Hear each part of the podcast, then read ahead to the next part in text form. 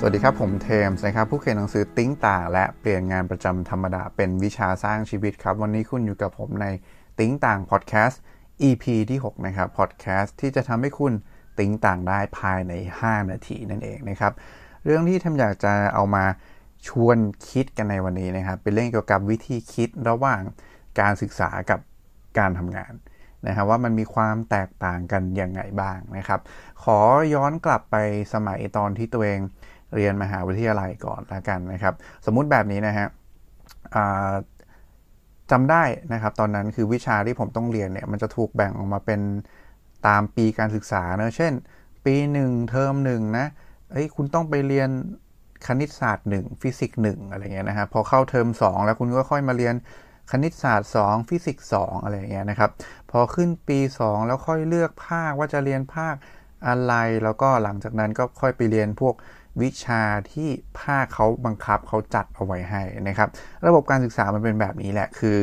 เราต้องเลื่อนระดับก่อนถูกไหมเราถึงจะค่อยไปดูเรื่องในระดับนั้นนะครับ ไปทำไปอะไรล่ะทำงานไปศึกษา ไปทำการบ้านทำโครงงาน whatever ทำรีพอร์ตอะไรก็แล้วแต่ที่เป็น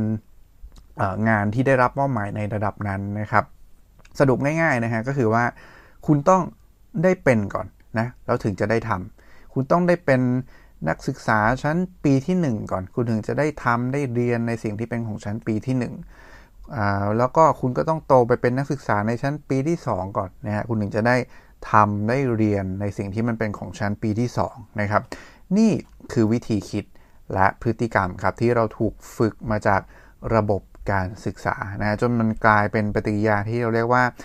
ปฏิกิริยาอัตโนมัติแล้วกันนะซึ่งเกิดขึ้นกับเราแบบที่บางทีเราก็ไม่รู้ตัวนะครับคำถามคือว่า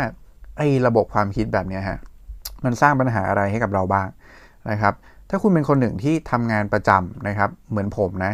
คุณจะสังเกตเห็นว่าคนส่วนใหญ่ที่เขาก้าวหน้าที่เขาเติบโตในการทำงานเนี่ยนะครับ เขามักจะทำงานเก่งกว่า มีความสามารถมากกว่า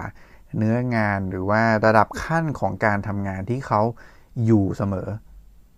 เออ อีกครั้งหนึ่งนะครับ คนส่วนใหญ่ที่ก้าวหน้าในหน้าที่การงานเติบโตเนี่ย ที่คุณเห็นเนี่ย ส่วนใหญ่แล้วเนี่ยมักจะทำงานเก่งกว่าเนื้องานที่เขาได้รับมอบหมายหน้าที่ที่เขาได้รับมอบหมายระดับขั้นที่เขาอยู่เสมอ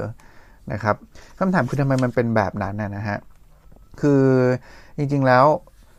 วิธีคิดของการทำงานจริงๆเนี่ยในโลกของการทำงานจริงๆเนี่ยนะครับ มันเป็นแบบนี้นะฮะคือ เราทำงานเกินหน้าที่ เราหาความรู้เพิ่มเติมมากกว่างานที่ได้รับมอบหมาย เราจึงมีคุณสมบัติเท่ากับระดับขั้นหรือว่าตำแหน่งที่สูงกว่า เมื่อเรามีความสามารถมีความรู้มากกว่าระดับที่เราอยู่ เราจึงได้รับการเลื่อนขั้น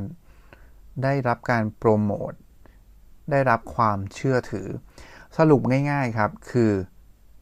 เราทำเราถึงได้เป็น เราทำเราถึงได้เป็น เออคือมันต่างกัน ถูกไหมนะครับ การเรียนนะฮะการเรียนเราต้องได้เป็น เราถึงจะได้ไปทำได้เป็นนักศึกษาชั้นปีที่ 1 ถึงได้เรียน ได้ทำงานของชั้นปีที่1นะครับกลับกันฮะการทำงานฮะ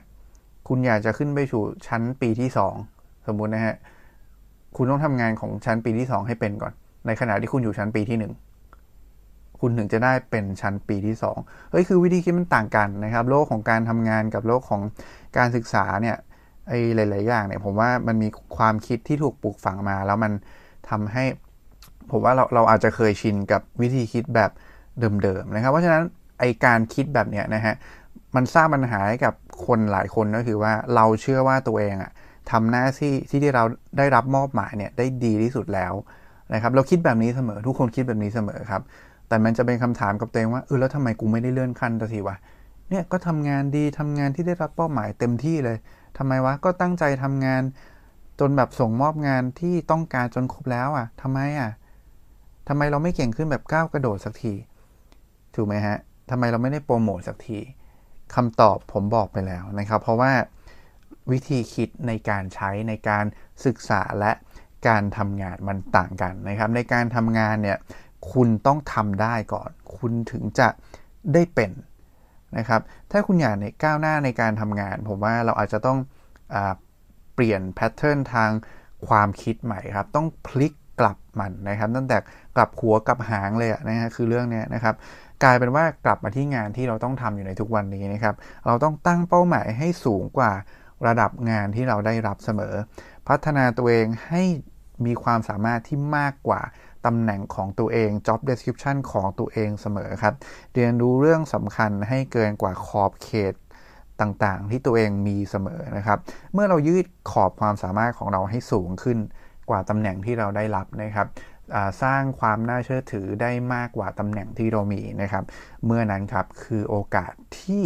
จะทำให้เราสามารถเติบโตในการทำงานได้อย่างแท้จริงครับจำไว้ครั้งหนึ่งครับ อย่าเอาวิธีคิดในมหาวิทยาลัยมาใช้กับการทำงานจริง